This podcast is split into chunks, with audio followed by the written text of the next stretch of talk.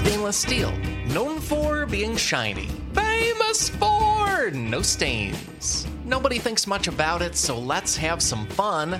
Let's find out why stainless steel is secretly incredibly fascinating.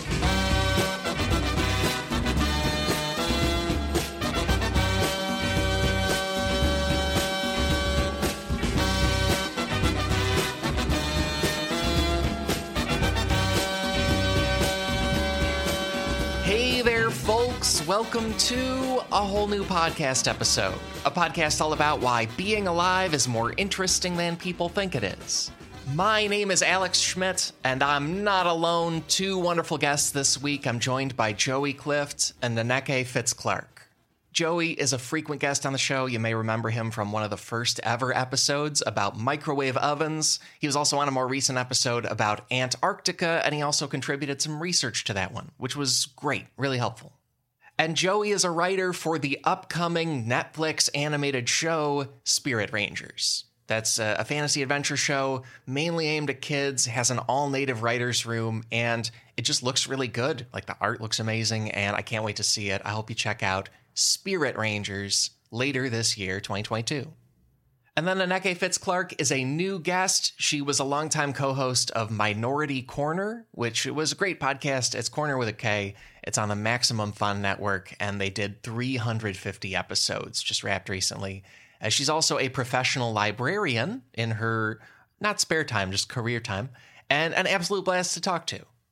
Also, I've gathered all of our zip codes and used internet resources like native land.ca to acknowledge that I recorded this on the traditional land of the Canarsie and Lenape peoples. Acknowledge Joey recorded this on the traditional land of the Gabrielino Wartongva and Kizh and Chumash peoples. Acknowledge Naneke recorded this on the traditional land of the Muwekma and Ohlone peoples and acknowledge that in all of our locations, Native people are very much still here. That feels worth doing on each episode.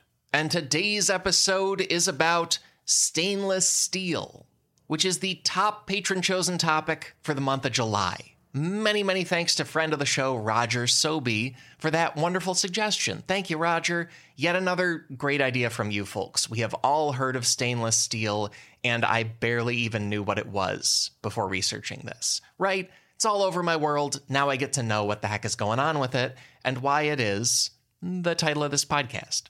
So please sit back or stare at your reflection in the shiny tines of a fork because you want a very challenging reflection situation. Either way, here's this episode of Secretly Incredibly Fascinating with Joey Clift and Naneke Fitzclark. I'll be back after we wrap up. Talk to you then.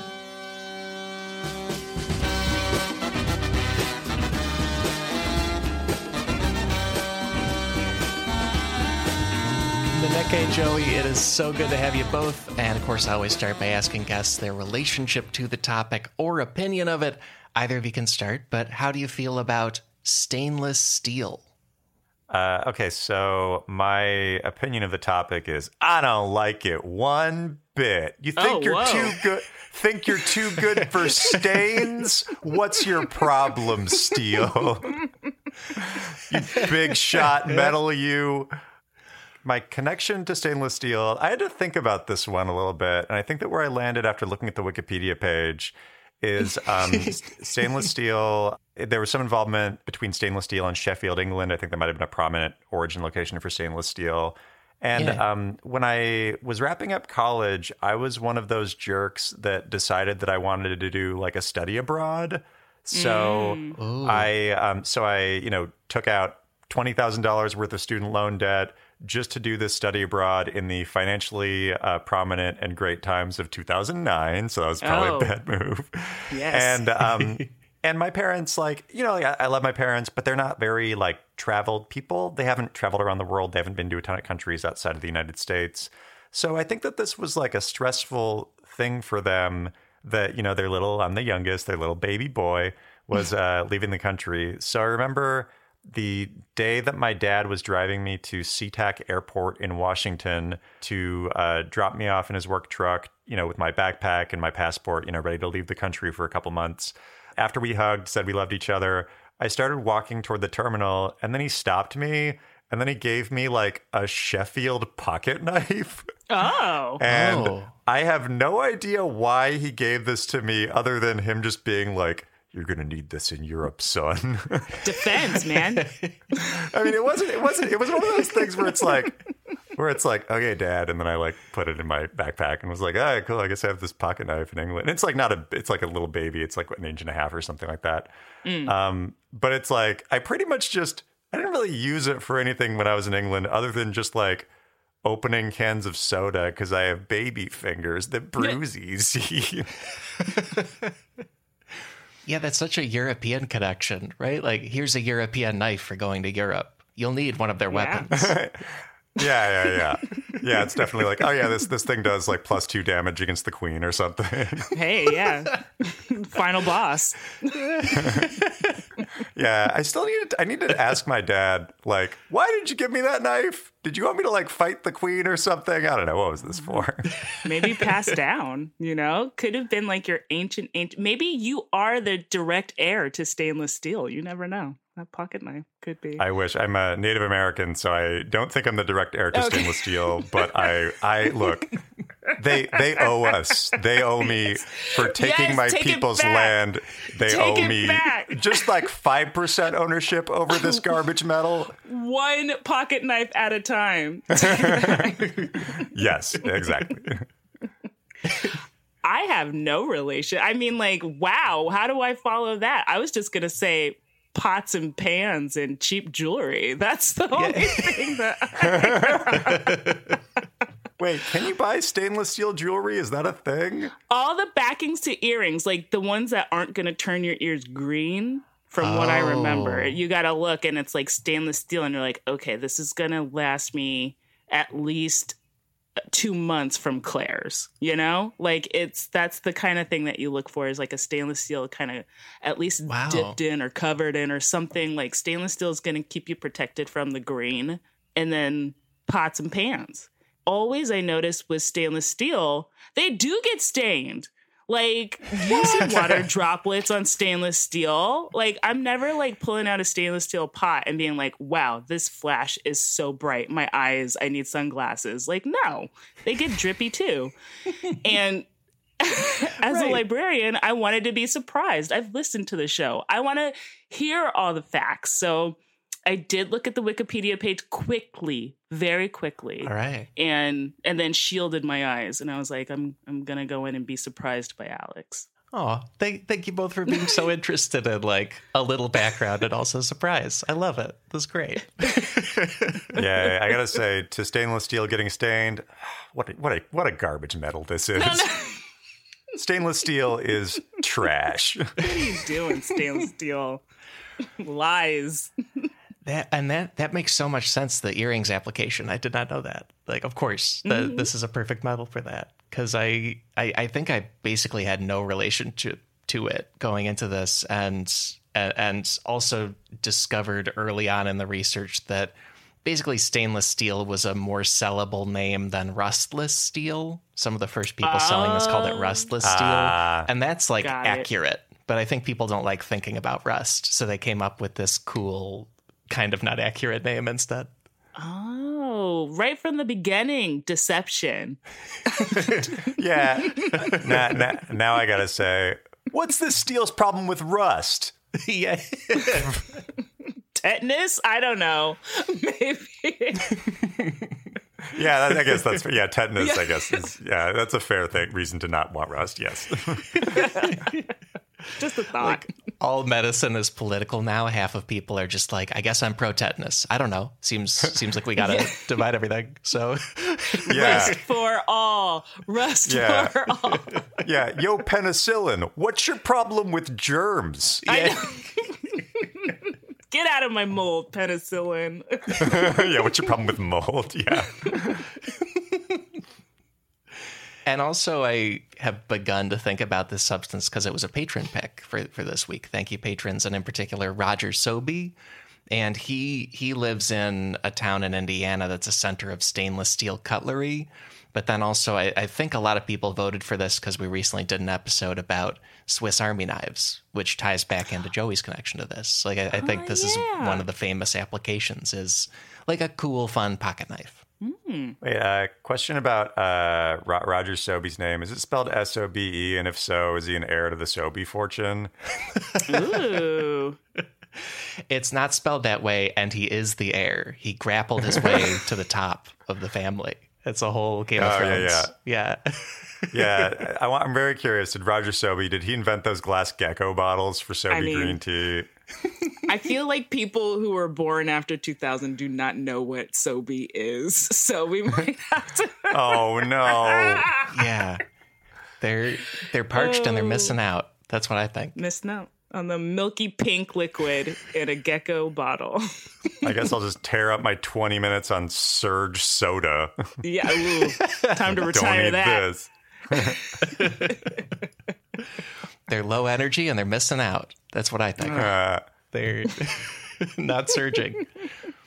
But yeah, and, and thank you both for thinking about this stuff because I uh, am very excited to dive into it. And usually we start with a set of fascinating numbers and statistics, but I think like with this topic, we should do a takeaway right away to get into just what it is. Like I I didn't really know. I had just heard of it.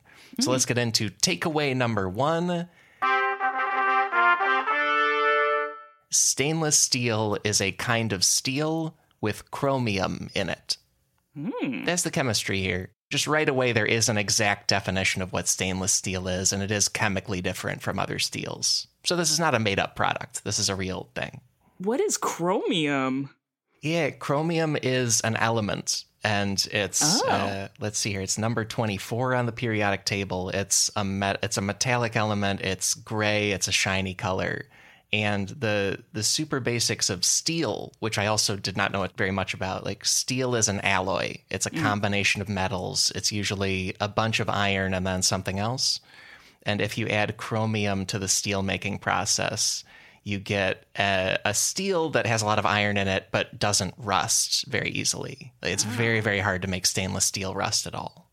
Cool. I, I'm just like really into the name chromium. Like I want to be like Chro- chromium man or something. It just sounds really cool to me for some reason. Very Yeah, I- futuristic, right? Yeah. Yeah. I don't I don't know a ton about Chromium, but I do know a ton about uh, 2002 electro funk duo Chromeo. Uh, Uh, yeah. Last concert I went to before the pandemic. Was No- chromium? no wait, joke. really? No joke. it was Chromeo. Wow. Okay. Did, uh, at any point, how many of their songs are about stainless steel? I have not listened to much Chromeo. Um, uh, sadly, like- very little. a lot about funk and love and legs, but not a lot about stainless steel. But I think that they might, you know, it's an opportunity. Okay, let's see. Uh, opening up an email. Dear Chromeo. Is the email address chromeo at gmail.com? yeah, I mean, probably. Um, that's uh, so. My my question, and Alex, you might have an answer for this about like the creation of stainless steel. I feel like they're um, stronger metals and alloy metals. I think the origins of them are really interesting because so much of this was just kind of figured out by accident. Like I believe, like uh, like alloyed or strengthened iron or something like that was actually originally. Um, originally created like you know thousands of years ago when regular old iron was being made and then like some sort of food or organic matter or something like that was added to it for like ceremonial reasons. And then mm. it actually strengthened the iron because like the carbon in whatever was kind of put in the iron actually just created some sort of alloy iron thing that like was 15% stronger or whatever so Yeah. it's the creation of stainless steel. Was it like a similar deal where they just like dropped something in steel and they were like, "Wait a second, this doesn't rust at all," or what's the? How, how did they? Uh, was it purposeful or accidental? The creation of stainless steel.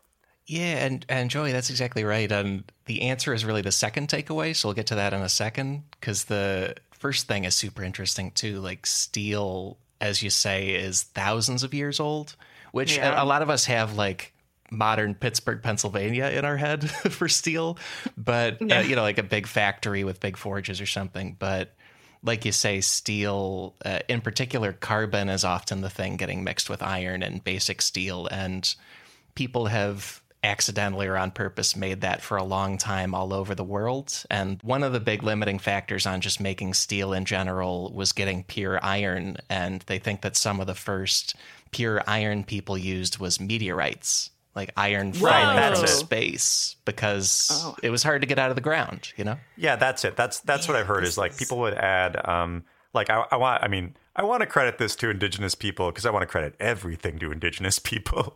But I think it was it, it was something like that where it was like somebody added meteorites to, you know, yeah, like to, to to iron or some kind of metal. It was like kind of for ceremonial purposes as opposed to like for scientific purposes and then it just made it stronger and created steel sort of accidentally. Love this. Yeah. It's fascinating. Yeah, it's a lot of like there there's no clear date when somebody developed steel, but it could have been anybody across the world and it's just a situation of having those materials together and assembling them. And there's one one article from the New Yorker I'm going to link cuz they among other things describe steel as being like high school chemistry. Like like the actual process is relatively simple. It's just getting the stuff and doing it like skillfully is the tricky part.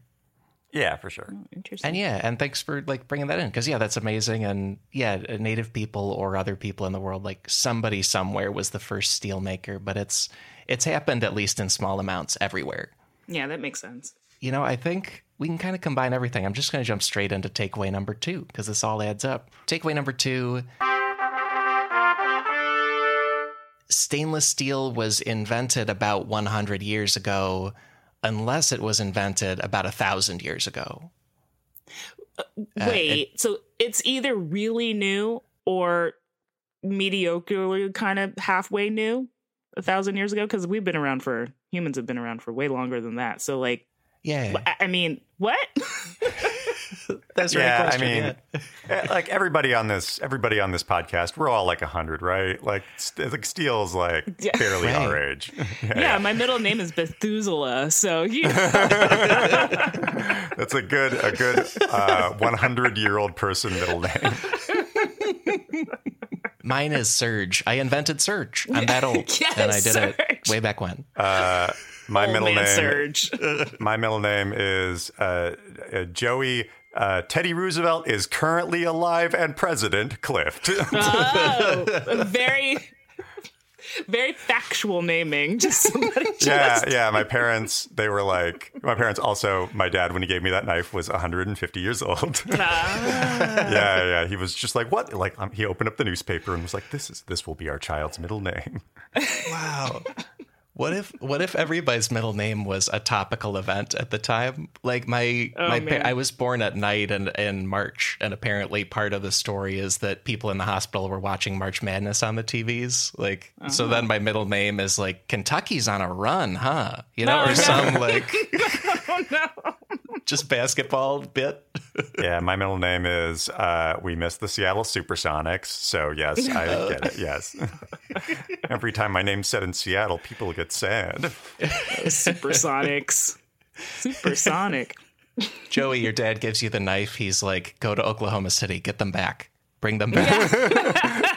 It's like, you know, us. and I was just like, you know, I'm, you know, I'm flying to England, right? and he's just like, I don't care. He's like, give it back. Give me the knife back. Well, and uh, and so stainless steel. Uh, Yeah. I want to know when was stainless steel? What's this thousand years versus 100 years business? yeah, so there's like there's like conventional wisdom about the invention of modern stainless steel in a mass-produced way. And then also there's a new study about an older origin of like a similar substance and also being, you know, manufactured the way things were manufactured a thousand years ago. So we'll talk about both stories because I, I mm-hmm. think there's a lot of parallel invention here is sort of the gist mm. and, and applies to regular steel too. Cool. Hell yeah, let's do it. And and one of the sources here is the City Museums of Sheffield, England, because hey, Oh. stainless steel. Bringing it back. Yeah. Huh? Another one is the Automotive Hall of Fame in Dearborn, Michigan, and then a piece for the Guardian by Mark Miodownik, and then also a study in the Journal of Archaeological Science from 2020. Can I just interject really quickly? As a librarian, I just love the fact that you state the sources up front. Thank you for Oh. that. That's like, you Oh, know, nice of you to that's huge in this day and age. It really is. Thank you. it is. Yeah. Oh, well, thanks. Uh, it just feels uh, easy to do. And uh, yeah, people should get credit for all this research that I found. Yeah. and it adds validity to like, you know, what you're saying instead of just being like, hey, I read a headline and I, you know. Yeah, according like so, I think I might have read on Twitter a few days ago. like- Yeah. yeah, yeah. Who tweeted it out? I don't know. you ask too many questions, sir. This is uh, a, deposi- a deposition in court. You should know this stuff. Sir, are you scrolling your phone below the little wooden thing that people sit in in the witness box? Are you scrolling your phone? No. no, no. What phone? No? No. Q just, you know, he talks to me through my brain. So, you know. Oh, man, good old Q. Uh, shout out Q, friend of the show. Uh, friend of the show. Oh, yikes. I gotta go. yeah, I was never here. Smash my microphone. Uh, so these stories, uh, the the modern story, there's two main people who are like separately credited with coming up with stainless steel, and they did not work together. One of them was in Sheffield, England. His name's Harry Brearley, and he was a British metallurgist. In 1913, he was working at the Firth Brown Steel Company in Sheffield, and discovered this like one leap that if you include chromium in steel making, you get a steel that does not rust. And that company was one of the first companies to initially call this rustless steel and then switch to the name stainless steel because it sold better. So around 1913, that's when this one guy of many uh, invented it. Oh. I mean, that makes sense. Rustless steel, now that you've said it, that does feel like rust to me feels like a 1913 problem. Like, I feel like They my were having friends a lot of problems in 1913. Let's be honest. But- and and the biggest of all, rust. Rust. no, I guess Rust it's was just huge. once again, this is probably not a good way to look at how I view the world, but it's just like, look, my friends don't talk about rust at all. But if we were alive in 1913, it would have been at the tip of our tongue every day. It was the talk. It was the talk of the town in the 1910s. Now we're talking about bitcoins. Seriously, you guys didn't have like rust panic as a kid. Like I feel like I would be out playing and if I picked up any nail, my parents would freak out that I was going to get tetanus or something if it was rusty. Like I was going to like eat it or whatever. But Oh, I swear it was like I- drilled in me to avoid rust at all cost. yeah, I feel like I remember that with punctures mainly, and then rust was like a secondary warning. Yeah, that, that was a Oh. big thing. Like you'll immediately need a tetanus shot if if anything causes any piercing on your body, which is probably safe. That's probably a good thing to do. But Yeah, yeah, I think Yeah. that's probably a good idea. Yeah, I think that for me, like, I feel like tetanus was like the secondary thing. That it's sort of like, oh, if you stepped on a nail or something like that, it was like, uh, like, oh, is that rusty? Oh, you should probably get a tetanus shot, as opposed to a general fear of all things rust. I guess I just had some very cautious parents. or I lived in a very rusty Yeah. house. No stainless steel where I lived, just a rusty tin can. Yeah, you lived in a pile of rust. Yeah. Yes. I'm, I'm Oscar the Grouch. If you guys didn't know, just me and my rusty garbage can. but here's here's the thing. When- Why didn't they yeah. call it chrome steel? Like that sounds cool. Yeah, I think that that is cool. Maybe they just thought stainless was even cooler. Like it, it does sound like it's invincible or impervious in a way that is positive. But yeah, I, like chromium is such a cool word. I am surprised I n- never hear it in the context of this thing. Yeah. But I also wonder, like, how much in the in the public consciousness was Chrome in twenty or in uh, nineteen thirteen? Like, I feel like Chrome, like, I, I understand Chrome as a concept and what Chrome is in twenty twenty two, but like, would it be? Would it was it something like plastic or plutonium or whatever, where it's just like, oh, that sounds so futuristic to, to nineteen thirteen that it just doesn't have meaning, you know? That's true. That's true. I feel like chrome had its heyday in the 50s. Yeah. Yeah, right. Yeah, like it it was quietly laboring as cutlery, and then people were like, "You're promoted to cars. You did it. Yeah. Get up there. Uh, Going to the bigs." yeah, like I like I get stainless because stainless sort of like it, stainless to me is I think something everybody could understand in that it's just like oh it's like it's a pot or a pan that doesn't stain. Got it. You know. Yeah. But it does. Yeah, that's the thing though is that was that's the big lie I'm fighting. Forget January 6th. It's that stainless steel. It Yeah, yeah, yeah. stains. I think your next guest, JFK Jr., will have something to say about this.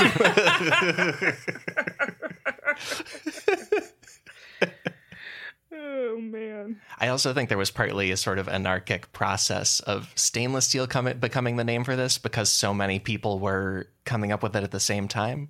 Because then the mm. other modern person here takes us to Kokomo, Indiana, which is a town in Indiana where inventor Elwood Haynes, right around that same year, 1913, is trying to develop metal alloys for car parts that will not rust. And he develops a couple of them, including stainless steel.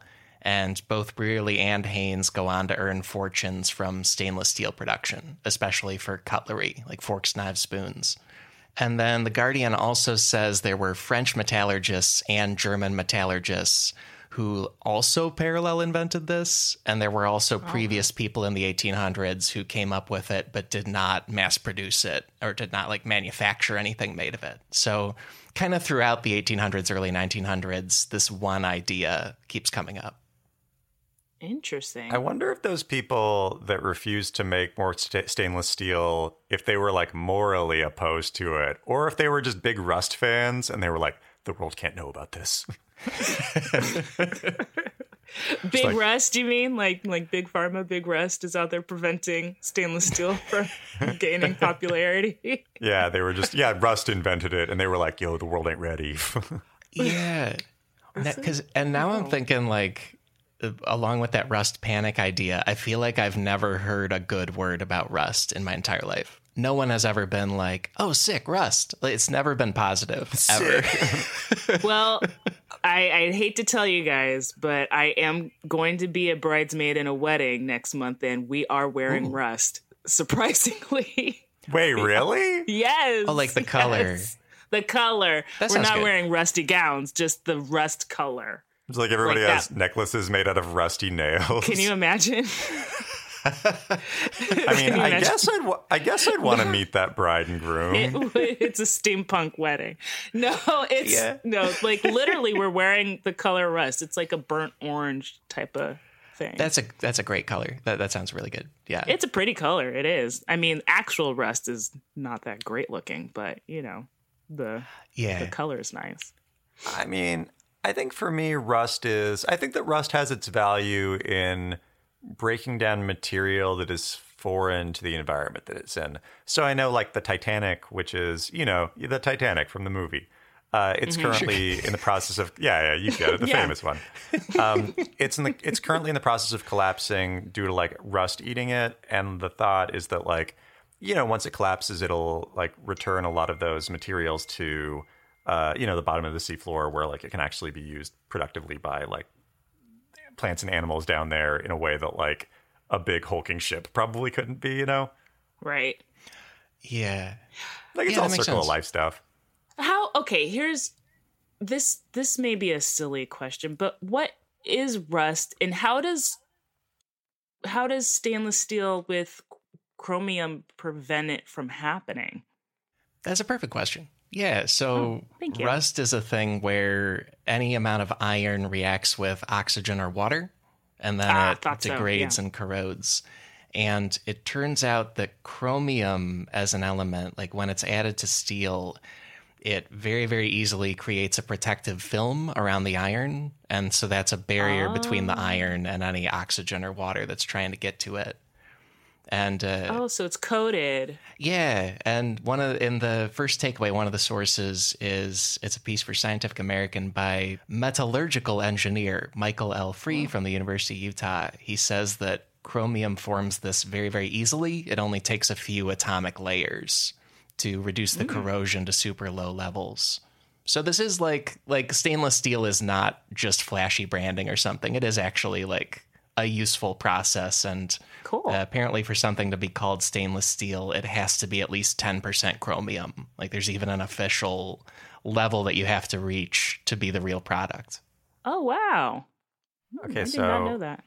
looking Yeah, into had no it, um, because I'm a big dummy. Uh, like you know, like I assumed that it was yeah, like like a living creature or something like that, like a bacteria. It's a chemical reaction actually. So um, so yeah, rust. oh, sorry, I should have. Sorry, I didn't mean to swear. Sorry. But wait, no. So should Fudge shouldn't rust. rust be? And it's like yeah, it's it is easy to think of it as like biological decay. It's just chemical. It's sort of like chemical decay if you want to call it that, but for iron. ah. Yeah, and this like Neat. this leap, people were very excited about it because like with steel production, of the most standard kind is a steel that's like ninety eight or ninety nine percent iron, and then a tiny bit of carbon. But you can add all kinds of other stuff, and so stainless steel.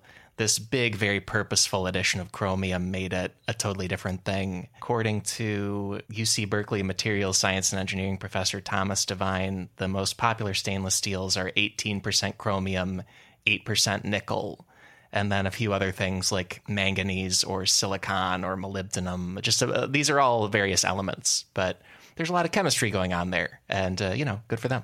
Yeah. My my question about stainless steel with um, multiple people inventing it at the same time. Did they all call it stainless steel? Did any did, was there were there any like cute sub names that people were trying to push to brand themselves as different, like diet steel or something like that? Oh, clear, clear steel. yeah, clear steel. Yeah, crystal steel. yeah.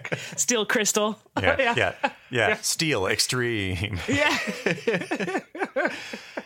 Man, off off of Crystal Steel, you're not gonna believe this, but most of the bonus show is about Pepsi for real. We'll talk about it. Oh, nice. thrilling yeah, that they a do. little tie-in.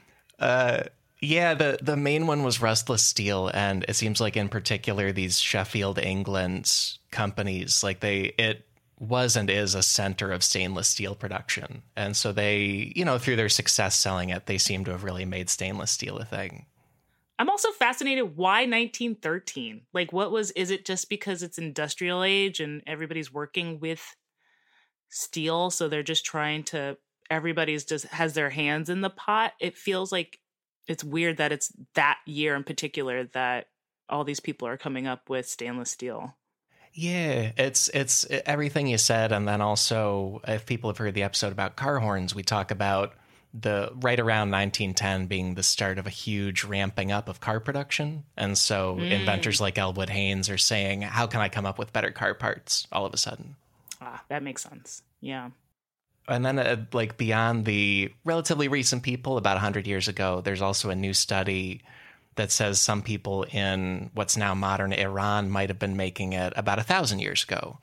Uh, There's a study. It was published September 2020 in the Journal of Archaeological Science. It was a team from University College London and the University of Cambridge, and uh, West Asia was a big center of steel production before the like Andrew Carnegie steel mill type era. Like there was uh, the city of Damascus was famous for steel, and there were other steel makers there. Ah. And archaeologists read about a place called Chahak in modern Iran, where they produced a mysterious compound called Rusaktaj, and that translates as the burnt. And so they went there, they studied what they could find, they did radiocarbon dating and scanning electron microscopy analysis. And they found small amounts of chromium in the waste charcoal from the 900s, the 1000s, the 1100s. So they think, you know, stainless steel of some kind might have been made there like a thousand years before these other people.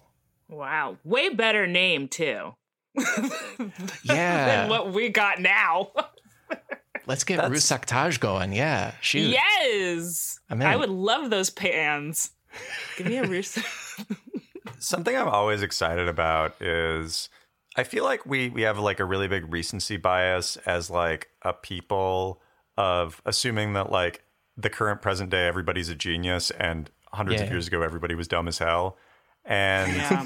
uh, and it's like that's for sure true in a lot of ways. But I think that like things like this that point to like yeah, for sure they figured this out. Like they figure out the chemical reactions in biology, or biology isn't the right for, word for it, but the the chemistry of this. Yeah, a thousand years ago, clearly. I mean, I, I think that like um, we're still learning things from like Roman aqueduct builders that clearly like knew how to do this stuff on a high level and had figured the science of it out. It's just that like the books where they wrote this down and didn't survive or something like that. You know, I think that 100. yeah, like Yeah. I think that we don't give we don't give the past enough credit for being full of, you know, super intelligent people that directly already invented things that we consider modern marvels, you know?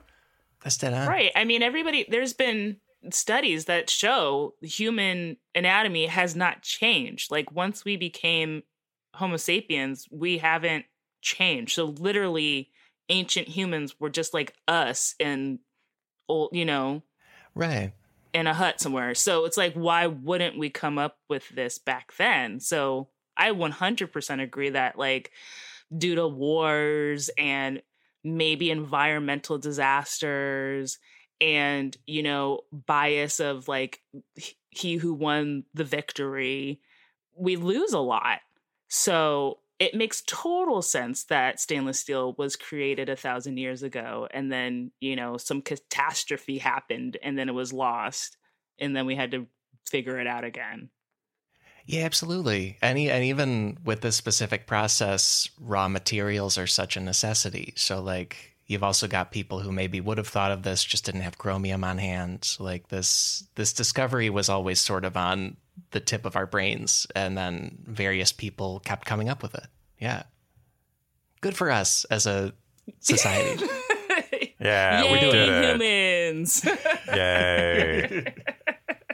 now I kind of want to just take I mean if that's how we're if that's how like we're going to play as a species, now I kind of want to just take old inventions and just say I invented them. Just like, yeah hey everybody, you know what the wheel is? Check out the wheel too. and then everybody will be like and everybody will be like, "Oh, whoa, the 2022 wheel is out." No, we got to do it with things that like Gen Z doesn't know, you know, like like um SoBe, invent SoBe again, you know. And Look, then listener of the show, Roger Sobey, will be very mad that I stole his idea, of his family's livelihood. yeah, his father gives him a knife. You two meet. It's a battle, and then you know we see what happens. A battle for a battle for the creation of SoBe. Yeah, I do that. That sounds fun. you know, that's that's a great Highlander spin-off. Yeah, you bring your knife be- and your family's recipe of SoBe, and I'll bring mine. I'll be Oh. hopped up on cool, sweet green tea and with a knife. I'll be on the side with my Arizona watching. Oh, yeah. Uh, the, yeah, the true wonder is how those are still 99 cents, right? How? How do they do it? Arizona. How? Uh, Next thing here is a big trumpet sound for a big takeaway. Before that, we're going to take a little break. We'll be right back.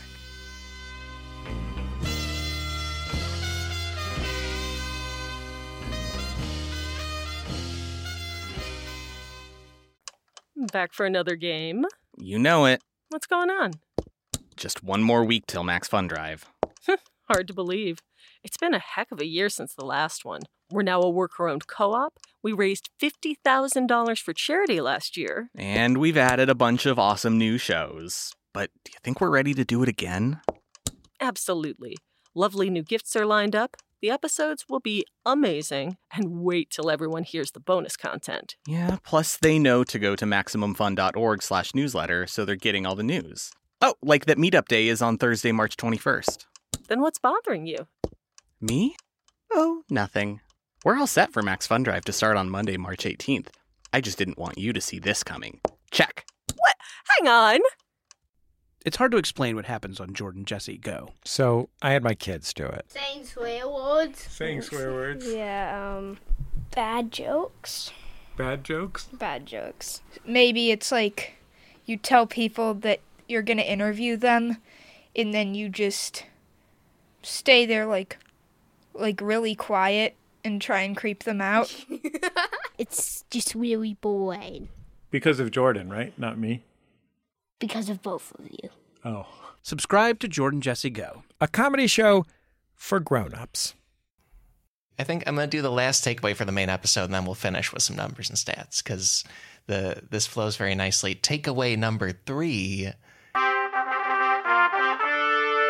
stainless steel changed the whole flavor experience of cutlery-based eating.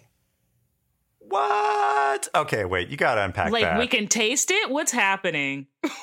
yeah so the the this is a pretty simple story and the the main source is a guardian piece by mike Miodownik from the previous takeaway but stainless steel is something we don't taste when we're eating our food and a lot of the previous metal cutlery you know the metal and like a tangy or weird flavor from the metal would get into your food as you ate so once we had stainless steel cutlery people were like oh this is incredible my food just tastes like the food this is so cool That makes a lot of sense. Cause I got some like silver, like actual silver silverware. And Oh, from wow. like, you know, heirloom, heirloom type of stuff. yeah And I cool. tried I tried to eat with it once in my twenties, trying to be fancy. And I hated it. Cool. And that makes a lot of sense. Like stainless steel is literally like a nothing. Like it's not even that it it has a good weight, you know, yeah. and it doesn't taste like anything. Whereas like that that silver, I was like, what? Why do people? I you, I, I never put two and two together. That's amazing. That is. I've never eaten with silver, like uh, actual silverware before. I was curious if either of you had. Yeah. It ain't great. only okay. I've only eaten with silver when I was afraid of werewolves. Um, I'm just like, oh, I gotta eat with silver just in case. Um, Like Um, you're, you're trying to eat a, a food made of werewolf and it keeps dissolving or burning away or whatever. Yeah. Like, yeah, that's the thing. I, I was also No. That's the that's the reason I was afraid of werewolves. Is I ate a werewolf baby, and I was just like, oh, the mom's really not going to be happy about this. But you were hungry. um, but uh, yeah, that that is really interesting. That's something that I'm I'm definitely like a a newbie when it comes to cooking and you know fine dining, but something that I really love are like all the little things that can influence how a food tastes how it tastes. And you know, I- think that there is something to like, you know, if you eat something that was entirely prepared for and served on like wooden tools and wooden instruments and stuff like that, it definitely has just like the slightest woody taste. Like, um, you know, I feel like there's in some, uh, I think specifically like a lot of like European cultures, there is a, a feeling of you don't you don't like wash your cutlery because the you know the fats and things like that that have like baked into it over the times you've eaten it are like part of what influences yeah. the taste of the next things. like a cast know- iron skillet. Yeah, like a cast iron skillet. Like I think that there is there is definitely something to like you know stainless steel is like oh this is the food without any of that being added to it. But I do think that there is something like cool and special about like you know eating food that was only pr- that was only uh, cooked and produced using like stone tools and stuff like that. You know, it's just it's just a different Yeah. like way to kind of enjoy food, and it's like part of the process of you know eating and tasting good stuff. Yeah, totally. And, and yeah, that really fits into the whole history of this too, because because also if folks remember the episode of this show about spoons, we talked a little bit about early spoons being like the early, early, early version being like a piece of wood someone found or a seashell or or you know just some item that could scoop. This this story is pretty specific to the history of people using metal to be a food eating implement. But and uh, the biggest example of that taste getting into stuff is actual silverware. Even even though I was raised using the word silverware for cutlery, uh, never had any made of silver, and apparently that gives food like a sour taste or a like tang from the metal. Mm-hmm. And in 1743, Cutler's in Sheffield, because it's been a big metal production place, they made the first major batches of silver plated cutlery. It was popular because it was so beautiful, but it also added that taste to food. And from then, inventors were trying to figure out hey, what's a metal we can use that won't make the food taste different? And stainless steel was the first big breakthrough that was popular and well liked. And, you know, a lot of stainless steel stuff looks silvery in the color sense, partly because it's sort of imitating that uh, funny tasting but still beloved version of cutlery from before. I'm just really tripped out how I've never thought and put two and two together that when you eat with a metal fork, it doesn't taste metal. Yeah. That's like something that I've never like I guess just have always taken for granted because like I would never just like lick you know the side of like a computer or like you know something else that's metal cuz I don't want that metal taste and that's weird but here I am like I go to eat my like ramen and I grab a metal fork and it doesn't taste metal that's something that my brain literally has never connected I think it's also acknowledging that like a metal taste is a taste. Like there is and like yeah, Yeah. that is something that like you just don't pick up on if you're like, you know, like licking a fork after eating a really good meal or something like that. Is that like yeah, there's just mm-hmm. no taste to it. It's not like sterile, it's just nothing. right I guess that is yeah. Yeah. And that was when the and when that first came out as a thing, people were like, "This is science fiction. This is incredible. Like, how did how did this happen?" Uh, because the because they had uh, searched for something that could do that for a long time, and apparently the one other metal that was a candidate before stainless steel was aluminum, and uh, especially the mid 1800s in France. The French Emperor Napoleon III he tried to popularize aluminum cutlery, and it does not really give you too much flavor, but it becomes discolored pretty quickly. And so people thought that was just way less appealing of an experience than silver, and they stuck with silver for a while. oh wow Um bougie uh, aluminum cutlery. I'm just going to say aluminum cutlery is the Zune of the 1800s. I remember Microsoft Oh, no, Zune, not Zune. everybody. Remember the iPod Oh. replacement Microsoft tried to make a thing? this is this is how you th- that's your invention nobody remembers zune so now you can come back with the new guess- zune I guess Zune that, I knew. wonder. I wonder if people. I mean, I don't know. It's like you kind of look at technological advancements now as like you know something like the iPod or the iPhone, where there's clearly like copycats that come out around the same time that are trying to like kind of swap up the smartphone market while it's becoming a thing, but they don't totally take off. Like mm-hmm. H- Right. HD DVDs would be another example of that. That like tried to be a competitor for Blu-ray. I Right. wonder if they and like I feel like as a, a dork, I would like see HD DVDs and be like, "Bah, that'll never last." Uh, I wonder if they had a similar attitude in the 1800s with like aluminum cutlery, where they were just like, you know Like- they did you know they you know you go into Yeah. somebody's house and you go oh nancy doesn't have stainless steel she has aluminum and people are like oh my god nancy yeah, it's like What somebody backed the wrong horse.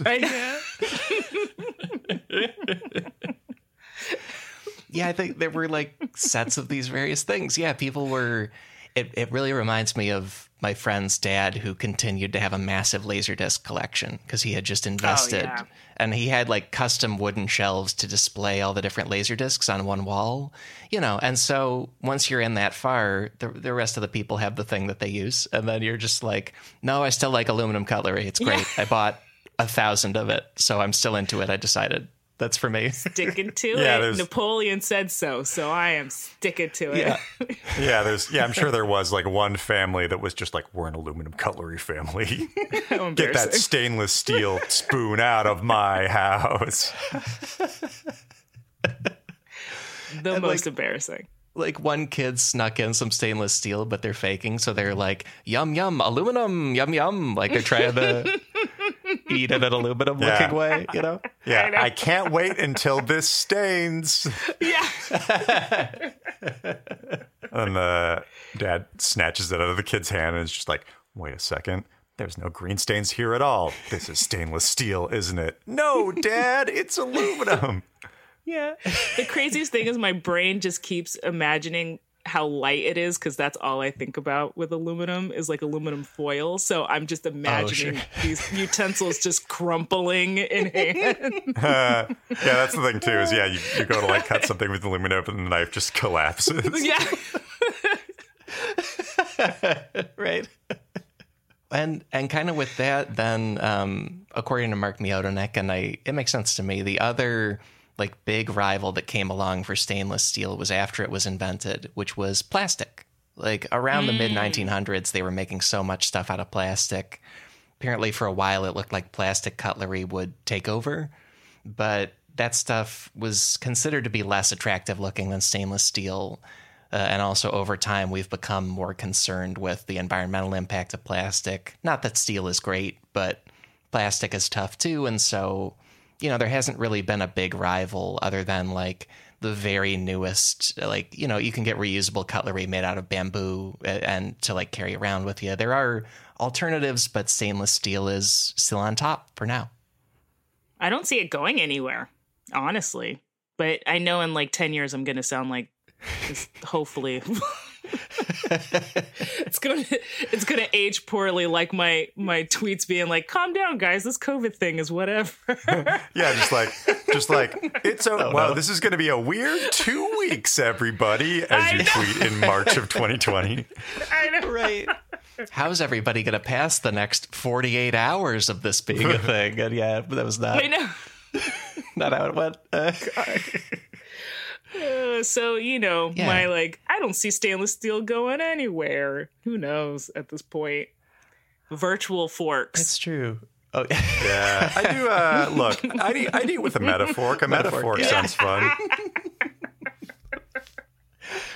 you know the prongs would be a little M shape, like a letter M shape, just to be Oh, cute. You know it. You know they oh, would do hell it. yeah! it's that infinity symbol where we can't pick up anything Oh. with it Look, I'm just saying, I'm retaining my uh, thought that stainless steel is a garbage metal for jerks. So I can't wait until it's replaced. as you eat, go to pick up your wooden pot oh man I also I I like that we're closing with the stats and numbers this week because there's just a couple of them and they're all about the future or or you know very Ooh. modern stuff. So this is very exciting. Uh, and the closing segment this week is a set of fascinating numbers and statistics. This week, that's in a segment called Hey, SIFPod listeners, stats, stats, stats, stats, stats and numbers style. And uh, was that was to the tune of Gangnam Style. Uh, if, while we're referencing things, uh, that was that was submitted by Alex Wade. Thank you, Alex. We have a new name for this segment every week. Please make them as silly and wacky as possible. Submit to SIFPod on Twitter or to sifpod at gmail.com. This week is at the end. Uh, okay, so yeah, I'm trying to think of what, how does the rest of that go? The Gangnam style. Hey, stats Oh. and numbers, stats, stats, stats, stats, oopa, stats and numbers. Yeah, it's like, how does the rest of that song go to continue that? Yeah, quite. I, I believe quite a bit of it is in Korean, and I don't know it. So uh, Oh, yeah, I got it, don't know. got it. yeah, that would be very challenging for me. But yeah. Hey, what is your okay? Wait, what is your what is your favorite stats and numbers parody that you've done so far? Oh no, I can't choose. And and shout out to shout out to listener I Xander. He yeah. made a Spotify playlist of all the actual songs they reference. So I really appreciate that. Well, it's, it's linked for people, yeah. But uh, there's just a couple numbers here. The first one also ties to music. The first number is two hundred thousand. Two hundred thousand. That is the number of stainless steel pint glasses purchased by the 2016 Glastonbury Festival in the UK. What? At the festival, they have stainless steel glasses? Yeah, they do. Fancy. Um, That's like, wow.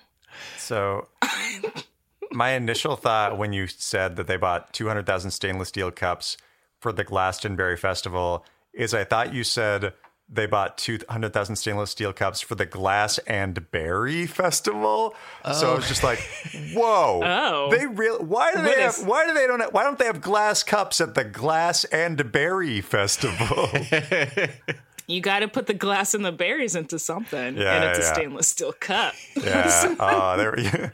Here's your cup of glass and berries You know, together at last. for a festival like that, the world is your oyster. Yeah. but okay, I do have to say, whenever I and the only places that I've ever gotten a stainless steel like tumbler cup have been like Korean food restaurants, like a Korean food barbecue. Oh, I will go and I'll get like a frosty stainless steel cup, and I feel like it's the highest of luxury. Luxury, pretty nice. because it is cold and frosty. It really retains the the coolness of the beverage. So get me to Europe to go to that festival. Yeah. Yeah. I just think about mud and like people with like cool shag haircuts walking around in mud. Those are the only pictures that I see of that festival. So it's nice to know that they have a little bit of right. a little bit of something else going on. My takeaway, which I have not uh, partaken in a while, is uh, like a Denny's shake. If you get like a, a strawberry shake at Denny's, Mm. they give you like the the leftovers in like a steel cup. Yes. That's good stuff. Yeah. Yeah. Mm-hmm. Yeah, and the, and this festival, I think they oddly did it not for like it's the the nicest way to keep a drink cold kind of reasons. And this is Oh. this is a massive music and arts festival in the UK. It's called Glastonbury. It usually runs about 5 days. And in the run up to the 2016 fest, they ordered 200,000 stainless steel pint glasses instead of plastic or whatever else. And the two reasons they did that, one is sustainability. People people at the festival they were allowed to buy a glass for just 5 pounds, British pounds. And then they could swap that glass for clean glasses for their next drinks. They could also keep or return the the glass like they just wanted to not use a bunch of plastic. So that was one reason. And then the other reason is they wanted to support the British steel industry. Like the the festival director explicitly said, "We're doing this to boost like steel production in Birmingham. This was designed in Sheffield. We hope other businesses and or, and events like join us in promoting British steel production." So it's like an economic uh, pride thing they did. I'm kind of into that. Yeah. Uh, especially the first one. It's cool. Yeah, it's neat. Yeah, that's dope. I don't hate that. Cool. Yeah, it just seems Yeah. great. Yeah, I've never been to that festival, but it's yeah, it's I, I think it's as you described, Naneke, like like people in fields with a lot of weird Yeah. clothes Yeah, for like- an entire week. Like Sienna Miller, like walking around in mud, Oh yeah, listening to like the drums or whatever. I don't know. That's what I. yeah. Every event to be seen at in, in all of Britain, I do imagine Sienna Miller specifically hanging out there. Wow. Yeah. Uh, She's there. She's there. and the British tabs can't get enough. They can't get enough. They're freaking out. no, Sienna. they oh ab- wow. They can't. What is she up to lately? yeah. Wait, what's that? What's that glass she's drinking out of made of? That's not plastic. Steel, you say? Stainless steel? Yeah, yeah, yeah. Flash photo, flash photo, flash photo. Ah, I'm being blinded because steel's reflective. Oh yeah.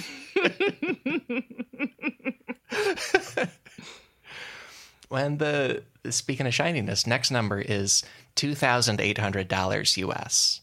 Two thousand eight hundred dollars. That is the price one homeowner in the New York City borough of Queens paid to add a stainless steel fence, handrails, door, and awning to his home. Spent close to three grand on a bunch of stainless steel for the exterior of the home. Someone thinks they're fancy. Uh, you know what I call that price? A steal. Ah.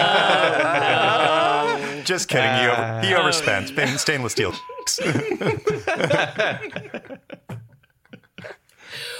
Why would Yeah. why is my question.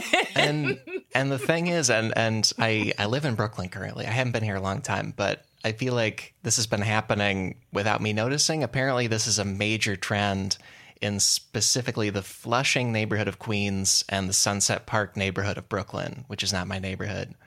But apparently specific communities there are buying stainless steel fencing as a status symbol. That's a relatively recent phenomenon, and it's in particular um, it's in particular Asian American migrants. They also tend to be middle class immigrants to the U.S. And then this is also spread to Caribbean American communities. Like there's specific. oh no, my people. Oh yeah, okay, there you go. Yeah. yeah. I gotta ask. I'll ask around in my family. I'll be like, "What are your thoughts on stainless steel? Have you gotten a fence in stainless Uh, steel?" I mean, Yeah, Maybe I'll put a fence in in the Bay Area, San Francisco Bay Area. I'll put a stainless steel fence. I'll bring it over here could to start represent it. Jamaica. There you go. Apparently, people like the shine, and also it's like both a cool, almost futuristic looking thing, and also it needs less upkeep than other kinds of fencing. And uh, th- this like could have happened at any time in the past hundred years. It's just lately it's been a trend and a thing that's going on with specific communities in these parts of New York City. That makes sense. I mean, yeah, because like iron fences rust, whereas this Yeah. would not. It's like apply the the cutlery thing to your entire exterior fence of your home. Great. Yeah, you're all set. Yeah. Yeah. I mean, I am tired of. Time to lick some fences. Yeah, I was about to say, I'm tired when I lick a fence and it has a metal taste. So this this just solves that Yeah, problem. you know? when I'm when I'm serving my jerk chicken on my fence, I want I As don't want do. the metal taste to come through. Yeah. When the, and there's one last number for this main episode here. Last number, it's another amount of money. It's $130,000 US. 130k.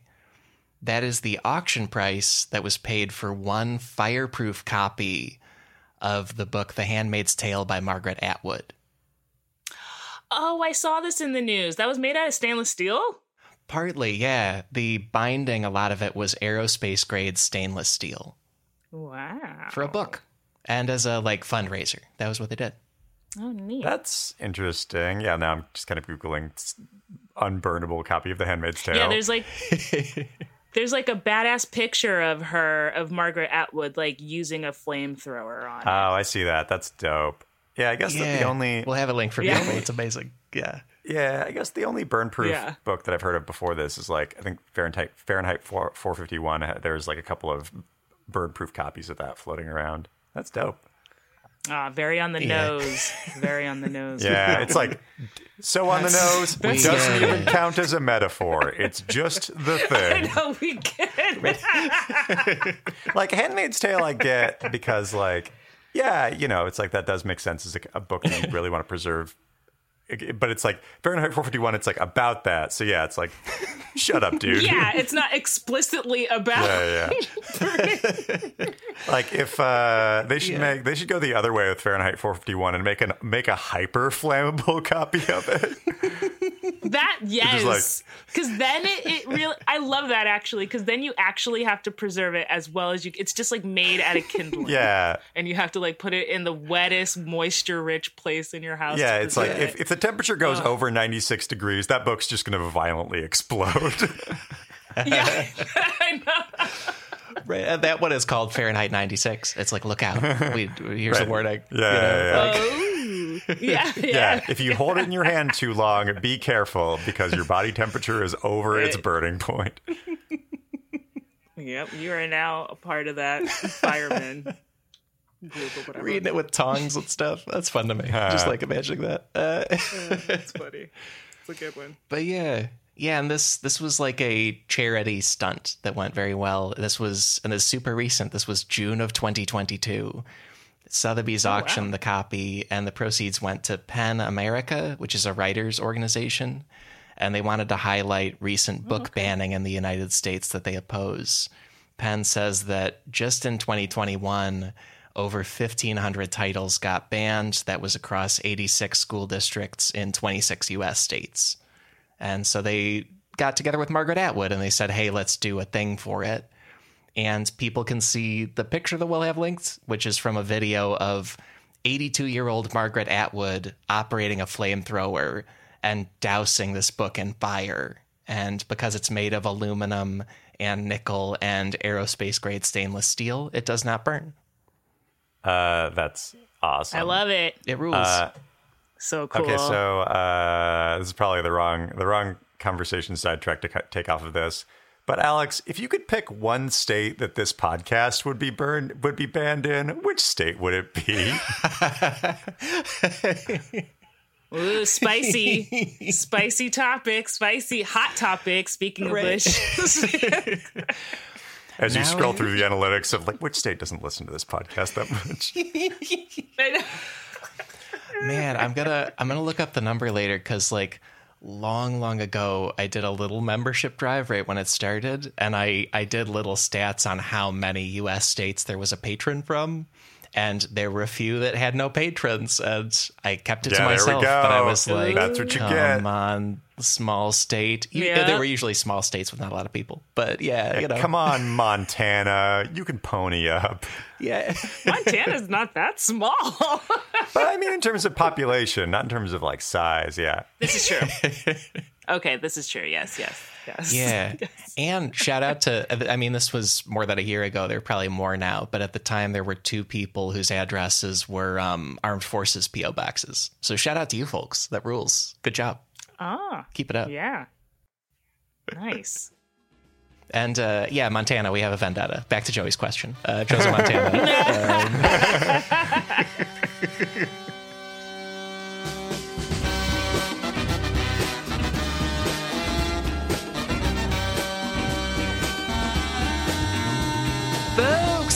the main episode for this week.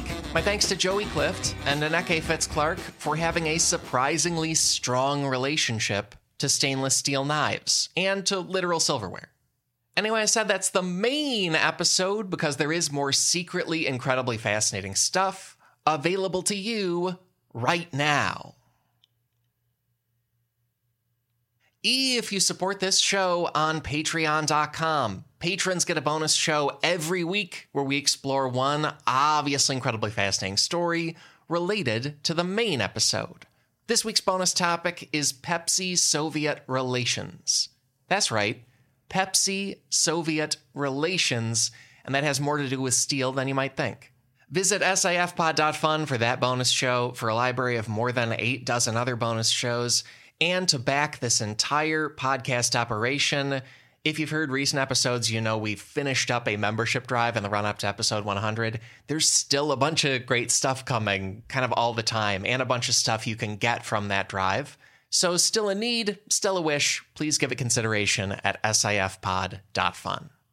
And thank you for exploring stainless steel with us. Here's one more run through the big takeaways.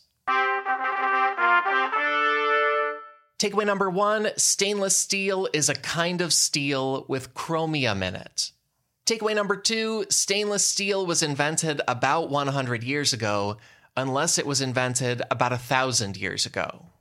And takeaway number three stainless steel changed the whole flavor experience of eating with metal cutlery. Those are the takeaways. Also, please follow my guests, they're great. You can follow Joey Clift on Twitter at Joeytainment or follow him on Instagram at Joey Clift. That is Clift with many, many eyes. Both of those are going to be linked in the show links. You don't need to spell anything right now. Joey is also a writer on Spirit Rangers, a new animated show coming to Netflix later this year, 2022. And then his short film is called My First Native American Boyfriend, that is currently screening at film festivals all over the place. And then Nnekay Fitz-Clark was recently the co-host of Minority Korner with main host James Arthur M. That was on Maximum Fun, amazing network, amazing podcast, 350 good episodes for you to check out right there. And follow Nnekay on Instagram. She is at Nnekay. That is spelled N N E K A Y, just like Joey's handles that's linked in the show links. Follow Nnekay there for new updates and more. Many research sources this week. Here are some key ones. And probably the most key source was Scientific American, wonderful magazine and website. In particular, pieces there by University of Utah metallurgical engineer Michael L. Free and by UC Berkeley materials science and engineering professor Thomas Devine. Also, got a lot of background from a book called Steel From Mine to Mill. That's by writer Brooke C. Stoddard. And then more stuff from NPR, the New York Times, Atlas Obscura. Find those and many more sources in this episode's links at sifpod.fun. And beyond all that, our theme music is Unbroken Unshaven by the Budos Band. Our show logo is by artist Burton Durand. Special thanks to Chris Souza for audio mastering on this episode. Extra, extra special thanks go to our patrons. I hope you love this week's bonus show. And thank you to all our listeners. I'm thrilled to say we will be back next week with more secretly incredibly fascinating. So, how about that? Talk to you then.